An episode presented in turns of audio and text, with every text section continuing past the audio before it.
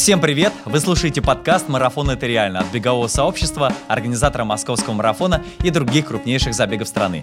Меня зовут Александр Капустин. Наконец-то стартует наш второй сезон. Я очень соскучился по вам, по этой студии и по возможности говорить о беге с самыми классными экспертами в этой теме. В прошлых эпизодах мы обсуждали, почему бег – это отличный способ провести время, укрепить здоровье, привести в порядок форму и самооценку. В общем, нахваливали бег со всех возможных ракурсов. Мнение у нас не изменилось, бег – это классно, а марафон – это реально. Но в этот раз предлагаем вам посмотреть и на бег, и на марафон с другого ракурса. Сегодня мы заглянем на обратную сторону бега и поговорим о том, о чем обычно бегуны молчат, потому что стыдно, неловко или даже страшно. Со мной в студии победитель московского марафона 2019 года Искандер Едгаров, и именно с ним мы поговорим на самые деликатные темы. Привет, Искандер.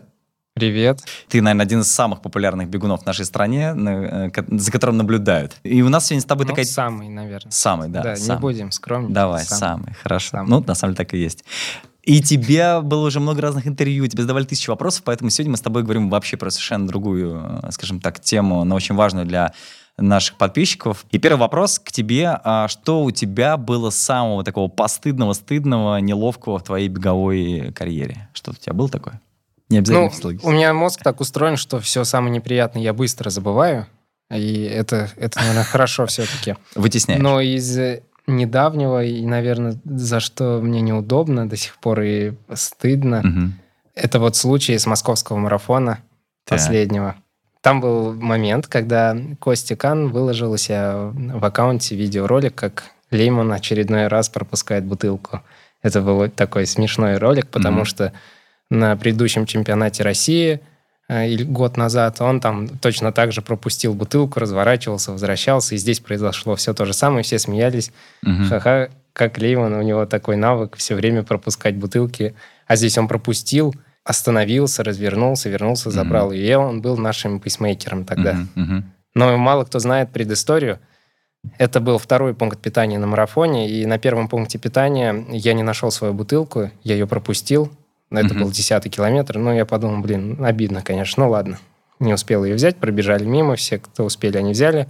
Я так огорченно пробежал, и тут смотрю, Лейман мне протягивает свою бутылку, говорит, на, ну у меня регидрон здесь, если ты пьешь, на, можешь попить. Очень благородно, он мне дал попить, я сделал несколько глотков и на автомате взял и выбросил. И смотрю на него, а он такой, я еще не сделал глотка, я не, не успел. То есть я взял бутылку, выпил и выбросил его бутылку с его напитком на первом пункте.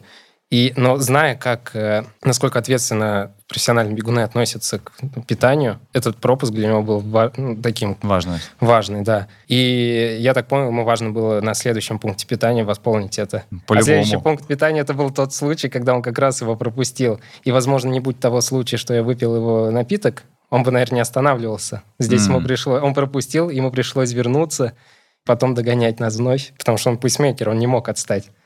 Вот mm-hmm. такая вот история. Мало кто ее знал. Всем было смешно, что он пропустил бутылку, а мне А вот по неловко. факту это благородство. Да, вот, с его стороны. Да, да. И Тебе прости не... меня, Про- Прости меня, Андрей. Я виноват во всем этом. Слушай, ну давай вернемся к нашей теме сегодня. Первая очень распространенная проблема, когда во время бега очень хочется в туалет. Это вот прям все спрашивают, мне кажется, про туалет. Да. Когда большие очереди перед э, стартом, понятно, что все пытаются в последний момент забежать туда. А вот э, когда это происходит на дистанции в городе, там, не знаю, ты бежишь 42,2, и тебе хочется в туалет, э, что делать?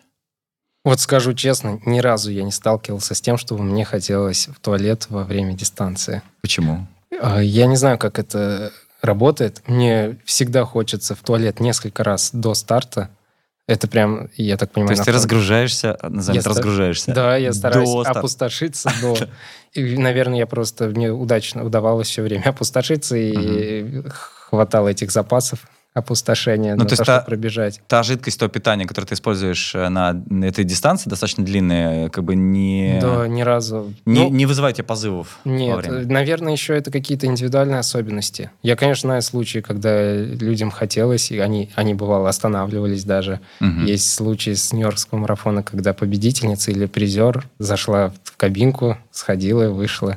На Перском марафоне такое mm-hmm. же было, когда победительница пробежал по олимпийскому нормативу, при этом успела сбегать еще в туалет. Очень крутая история. Да. Ты представляешь, какой был бы результат, если бы не, не, не забежал? А еще больше круче история, когда победитель э, по ходу сходил. Это как? Да. То есть прям не останавливается. Да, и есть фото. Ну, вот есть такое.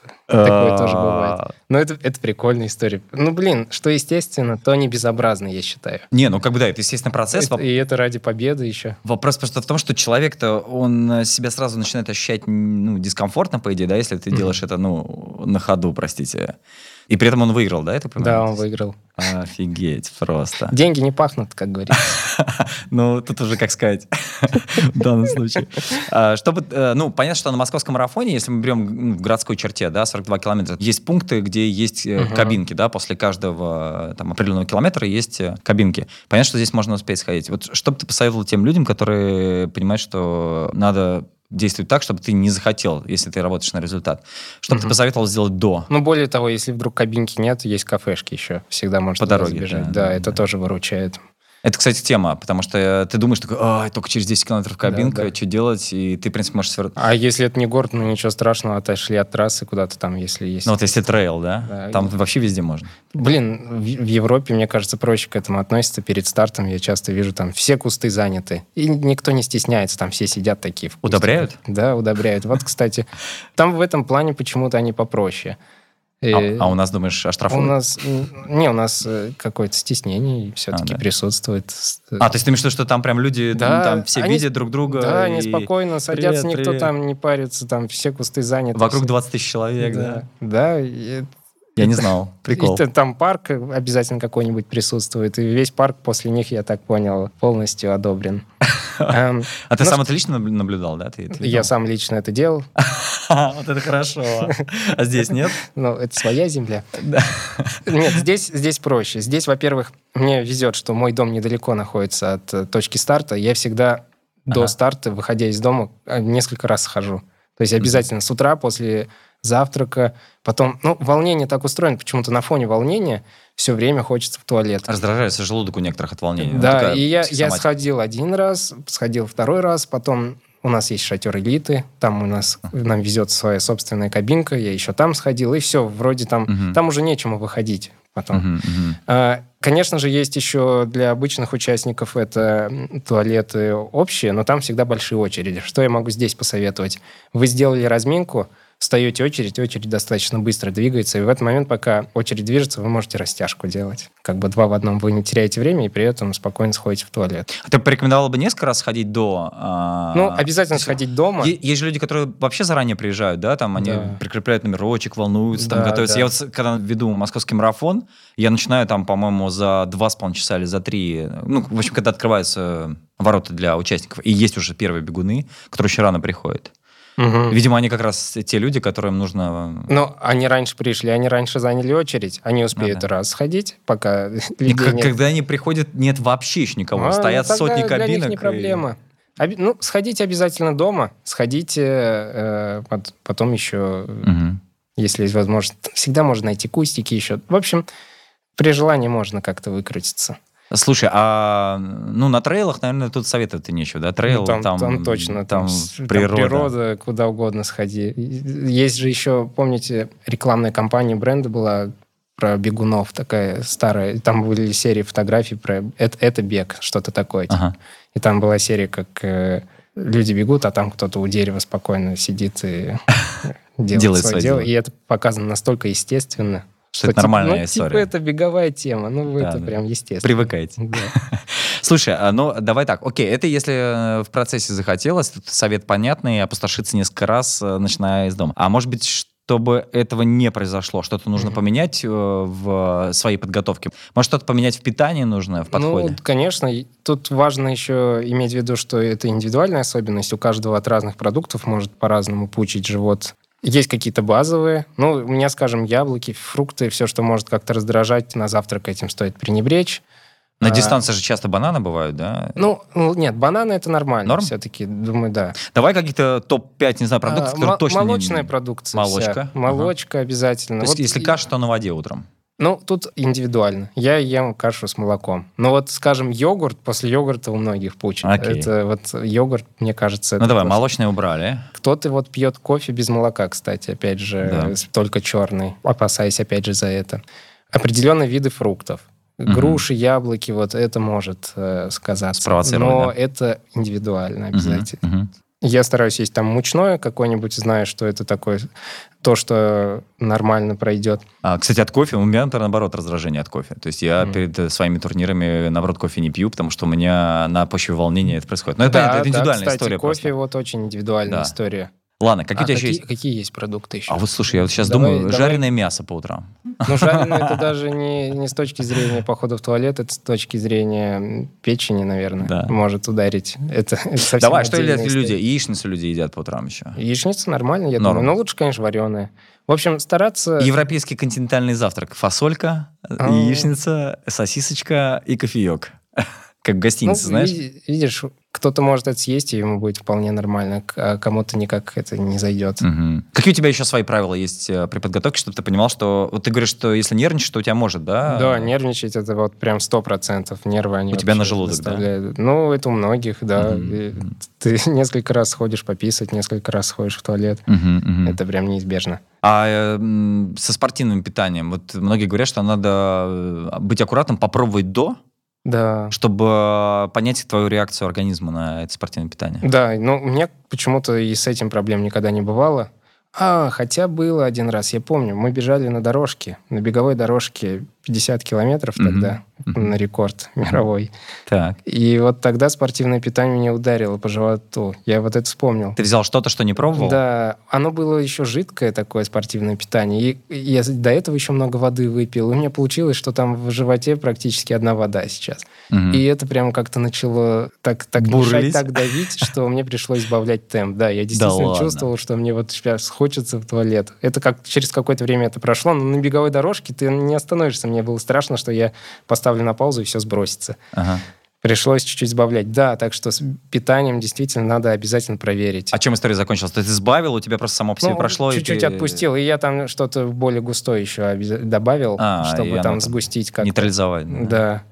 А, так что питание обязательно стоит попробовать э, на тренировках. У вас будут наверняка тренировки какие-то, где вы близко к марафонской интенсивности бежите. Вот на ней идеально будет проверить, как ведет себя угу. желудок. Слушай, а часто, кстати, вот про тренировки ты заговорил, э, если у тебя интенсивная тренировка или какая-то ну, интенсивная пробежка, то часто возникает еще обратный эффект рвота. Ты с таким сталкивался? Многих вообще это пугает, что кто-то потренировался там или побегал, у него возникает рвота, и он думает, так, ну все, наверное, мне вообще не стоит бегать.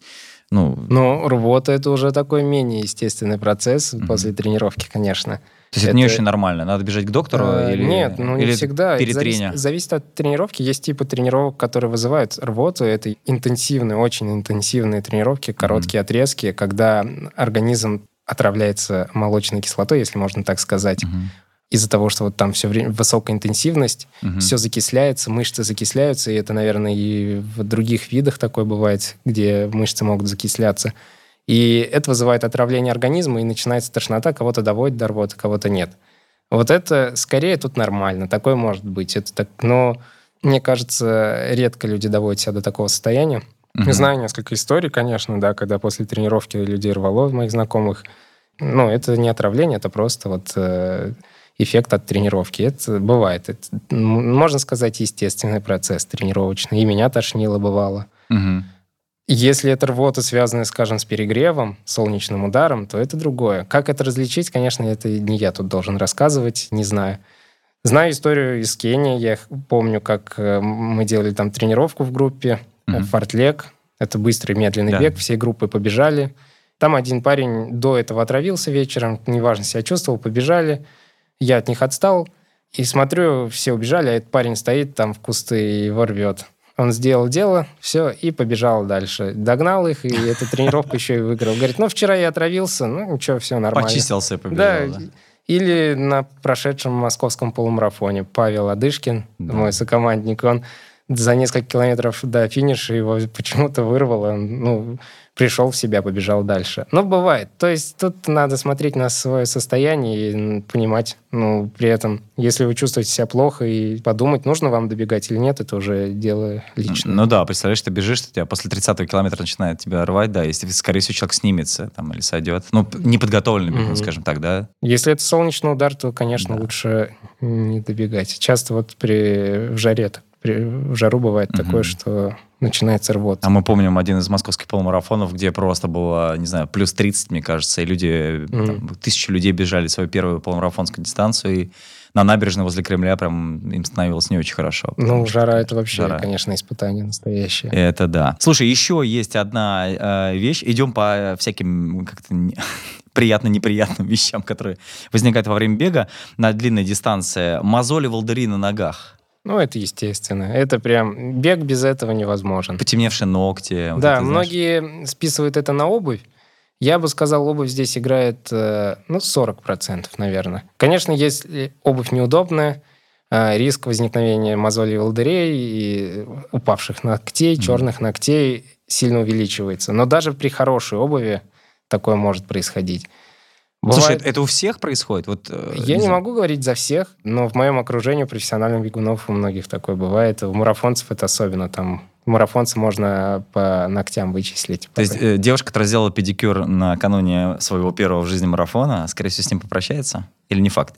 Не факт, потому что еще, по моим наблюдениям, большую роль играет интенсивность бега. Скажем, у меня на тренировках во время кроссов сколько бы я там ни бежал, меня никогда ногти не выпадают, никогда там я, я редко себе что-либо натираю. Угу. Но при быстром беге, я не знаю, как, с чем это связано. Может быть, из-за того, что при быстром беге, во-первых, я бегу с носка, по-другому ставится стопа, угу. стопа внутри обуви двигается, и ногти при этом ударяются. Ударяются, Еще бывает на спуске сильно ударяются, когда мы бежим вниз, мы встаем, у нас нога съезжает чуть-чуть вниз, и ногти ага. постоянно вот происходит этот удар. Еще мы сильно завязываем, я, ну, лично я очень сильно затягиваю обувь, чтобы чувствовать все. Много разных факторов. Если, скажем, еще обувь намокнет, это тоже может послужить каким-то образом. То есть это после старта это нормально. У меня бывало там, я и натирал себе очень сильно, и ногти выпадали. Я это, на это смотрю уже... Как естественно. Как на естественный процесс. Но не знаю, нормально это или нет.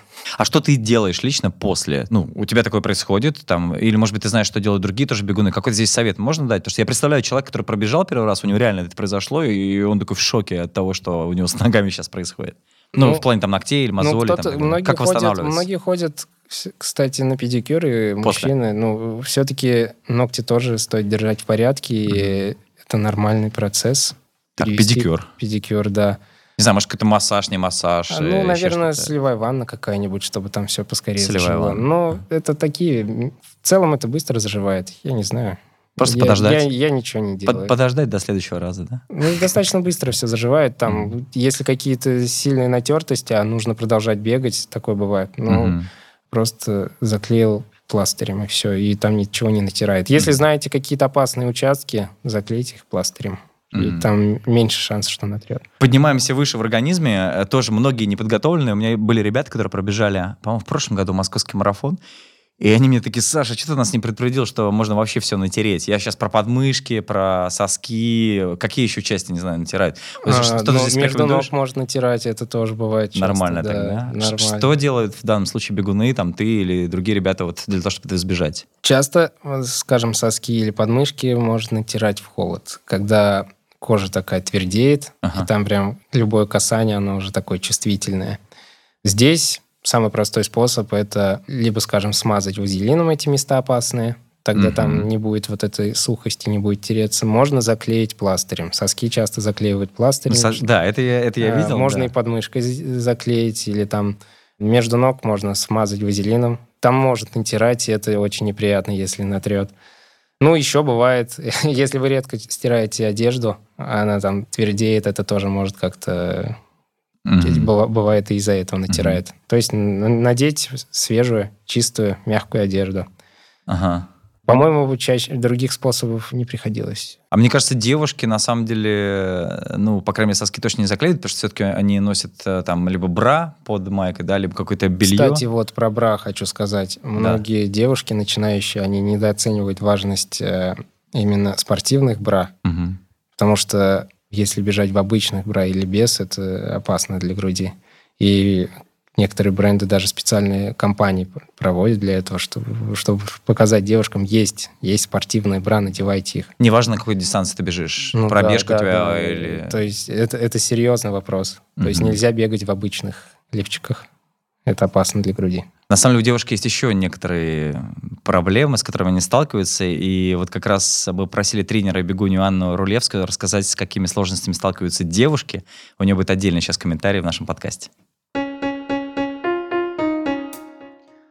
Женские тренировки, они отличаются от э, мужских тренировок. То есть даже когда девочки тренируются с мальчиками в группе, это разнонаправленный подход. И у девочек чаще всего частота пульса на 10-12 ударов выше, чем у мужчин.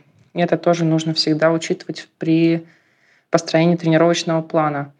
А даже если девочка очень хорошо восстанавливается, даже если она очень хорошо набирает мышечную массу, все равно нужно учитывать развитие сердца и половые особенности. Ну, естественно, яркой отличительной особенностью девушки от мужчин является это наличие месячных. И каждая девушка себя чувствует по-разному, каждая по-разному проходит это состояние. Некоторые могут тренироваться, некоторые не могут. Но в любом случае лучше тренироваться, лучше пускай организм привыкает к нагрузке а, в месячные, так как раньше была практика, когда медикаментозно откладывали месячные, и это ну, пагубно влияло на здоровье женщины. Сейчас, я не знаю, используют э, в сборной такое или нет, но раньше точно было, и ну, ни к чему хорошему это не привело. Лучше адаптировать свой организм, чтобы он был готов э, и нормально воспринял э, нагрузку во время месячных. Ну, понятно, что нагрузка не полная, не 100%, там процентов 80-70 от запланированного режима, тот, который должен быть. У женщин с большой грудью, даже с маленькой, часто возникают проблемы с подбором бра, но чаще всего у женщин с большой грудью. Когда я кормила, моя грудь там с первого размера увеличилась на третий, и это прям была огромная такая проблема, потому что я не понимала, как женщины вообще бегают с такой большой грудью. Такое ощущение, что на тебя повесили мешок спереди. А меня спасло то, что мне привезли европейский шок-абсорбер – Сейчас э, есть очень много различных подобных э, бра с бретельками, так же, как застегиваются на лифах, фиксация жесткая достаточно. И это спасает и ткани грудные, и ну, удобство женщине прям колоссально увеличивает. И еще, если возвращаться к месячным, обязательно нужно вести свой дневник самочувствия, поскольку э, только так мы сможем отследить, какую нагрузку в какой момент мы даем, потому что даже во время овуляции женщина может себя чувствовать не очень, а другая женщина, наоборот, у нее будет прилив сил за несколько дней после месячных, в сами месячные, вообще вот проследить там, взять три месяца подряд, проследить свой цикл, проследить состояние психологическое, физическое, как ты ешь, как ты спишь, посмотреть, и тогда можно будет построить объективную картину тренировок, как э, будут они перевариваться. Давай поговорим вот о трудностях и неудачах. Ты готовился к сезону, да, у тебя был, по-моему, на сборах в Кении, если не ошибаюсь, и потом что-то пошло не так. Что, расскажи, что случилось. Так, это были мои самые большие сборы. Я да, никогда да. настолько не ездил в горы. Я угу. договорился с женой, она меня отпустила, угу. учитывая, что у меня есть маленький ребенок на 40 дней, что ли, не помню. Угу. И я думал, что это даст мне прям супер эффект. Все, 40 дней в горах я приеду. И, и разорву всех. У меня будет заряжен гемоглобин просто под 180 ага. там, и меня будет так переть. Но я там, это, у меня всплыла давняя травма, угу. хотя, наверное, правильнее сказать, недавняя, угу. с поясницей. И я, я вернулся оттуда не заряженным, а наоборот поломанным. То есть вот э, старая травма дала себе знать, и все пошло не так? Да, да. И на чемпионате России я уже выходил таким полухромающим. И потом пошел в плавание? А, ну, потом я пошел плавать уже, потому что бегать не мог какое-то время. Mm-hmm. Я, я, наверное, месяц не мог бегать после этого.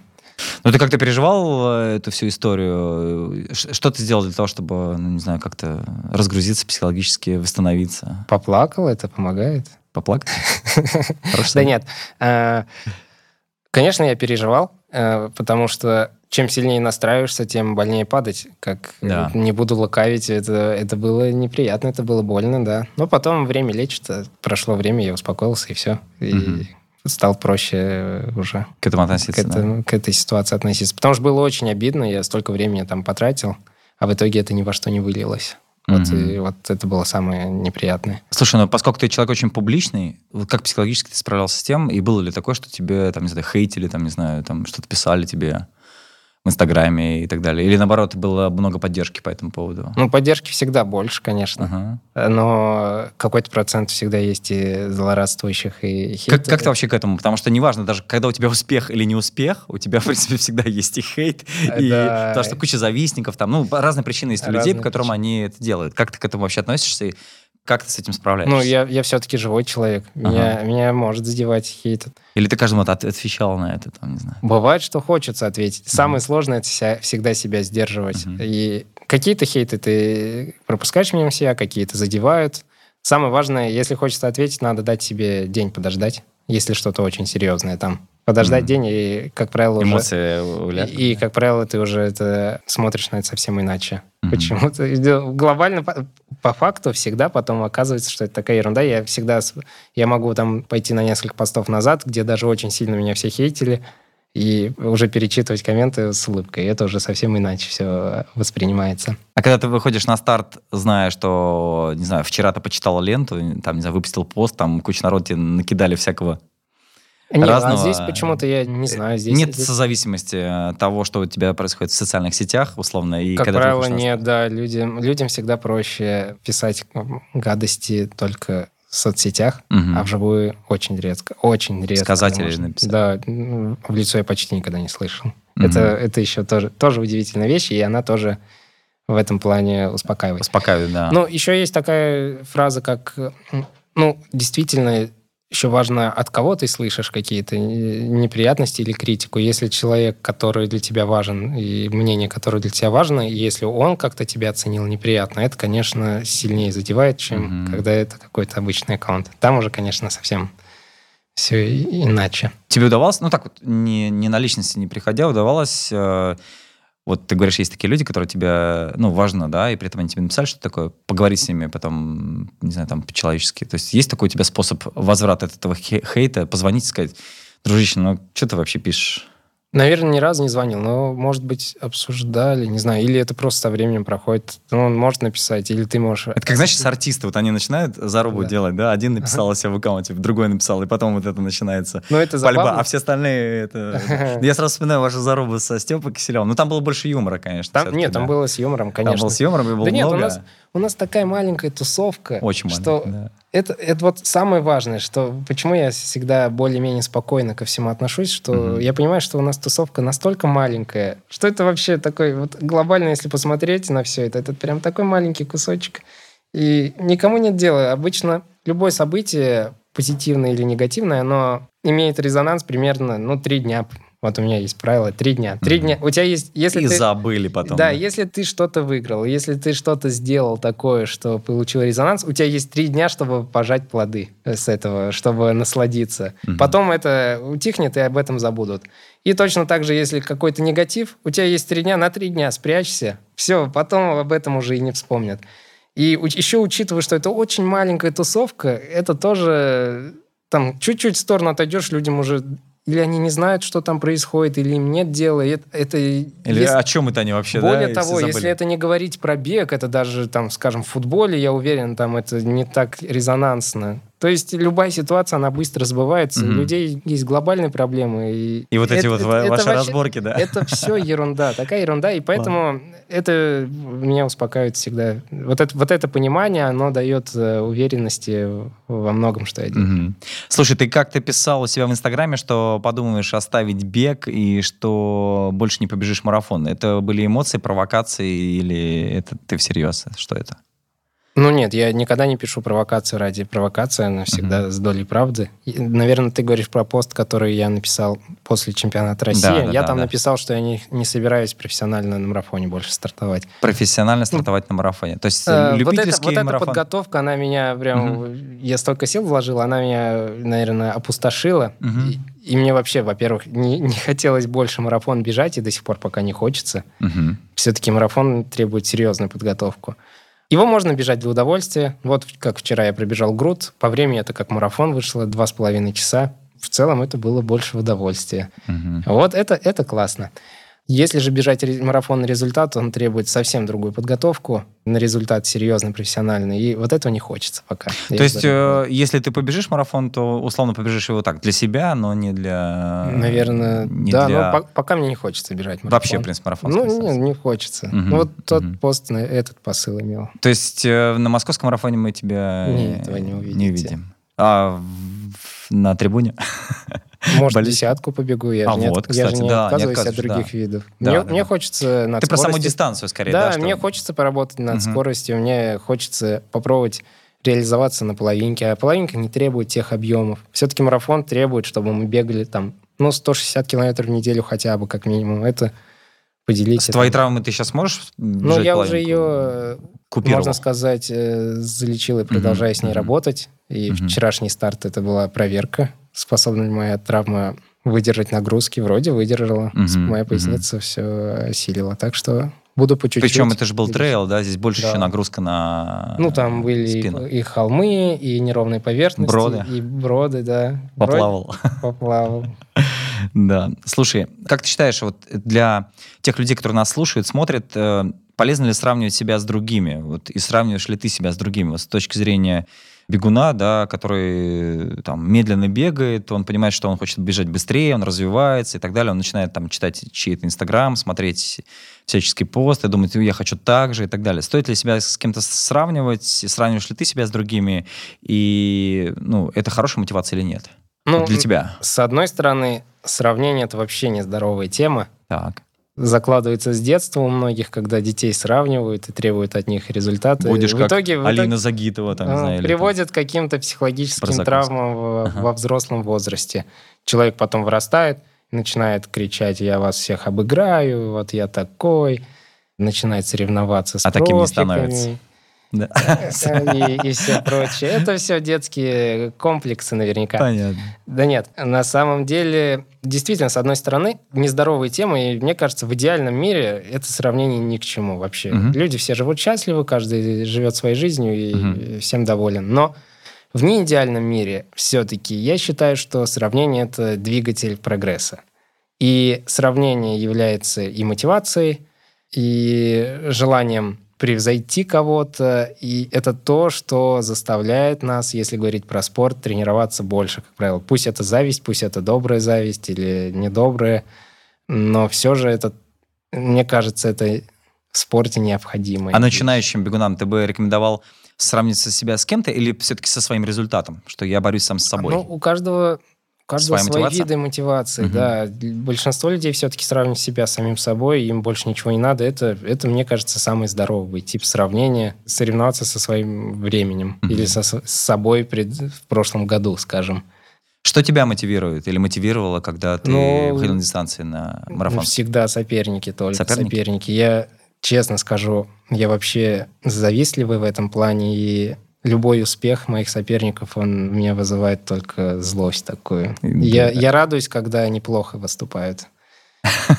Очень, очень радуюсь, и это меня еще больше заряжает. Правда Искандера Едгарова. Это меня заряжает еще больше. Вот есть те люди, которых заряжает успех других, и они готовы, ага, я еще больше буду тренироваться и все сделаю. А мне нравится, когда у человека не получается, я думаю, ага, у него не получилось, и у меня получится, все. Вот что это, такое. это твоя мотивация? У меня такой стиль мотивации. Может быть, он изменится со временем, но сейчас он... Это нездоровая вещь, я честно, я сам это понимаю, ага. но у меня это работает так. А на кого ты сейчас ориентируешься, и если с кем ты сейчас вот себя сравниваешь? В том-то и дело, что сейчас мне как раз-таки уже пофиг стало. И это... После какого момента это Ну, как я как успокоился. Вот, видимо, это По- все после, после Кении? чемпионата а, России. Чемпионат России я, да? как, я как отпустил все. Угу. Это было впервые, я помню, какой-то старт был, не помню какой. Я смотрел и спокойно, никак не реагировал на их результат, хотя там были хорошие результаты. А... Я, я подумал, что ну, ну, как, пофиг. А тогда до этого момента на кого ты... Ну, ты ну, то есть ты ну, сказал, что ты ориентируешься, с кем ты себя да сравниваешь? постоянно, там, Ренас, Степан. Mm-hmm. Ну, я вот... Многие видели в Зарубе со Степаном какой-то э, такой попытку сделать просто резонансное событие. Mm-hmm. Якобы я понимал, что я ему не ровнее и все прочее. Mm-hmm. Но нет, я, я действительно пытался его обыграть, и это меня мотивировало. Я выходил, я приходил с работы поздно вечером и И просто я верил, что ничего, вот через пару месяцев на чемпионате России я тебе покажу. И я выходил на вечернюю пробежку еще, вторую тренировку в 10 вечера, я шел и бегал там зимой. Это меня застав... мотивировало идти, и прям вот эта злость, я каждую тренировку ждал, что вот я сейчас становлюсь сильнее, и я ему все покажу. У тебя не висел дома портрет Степки Киселева?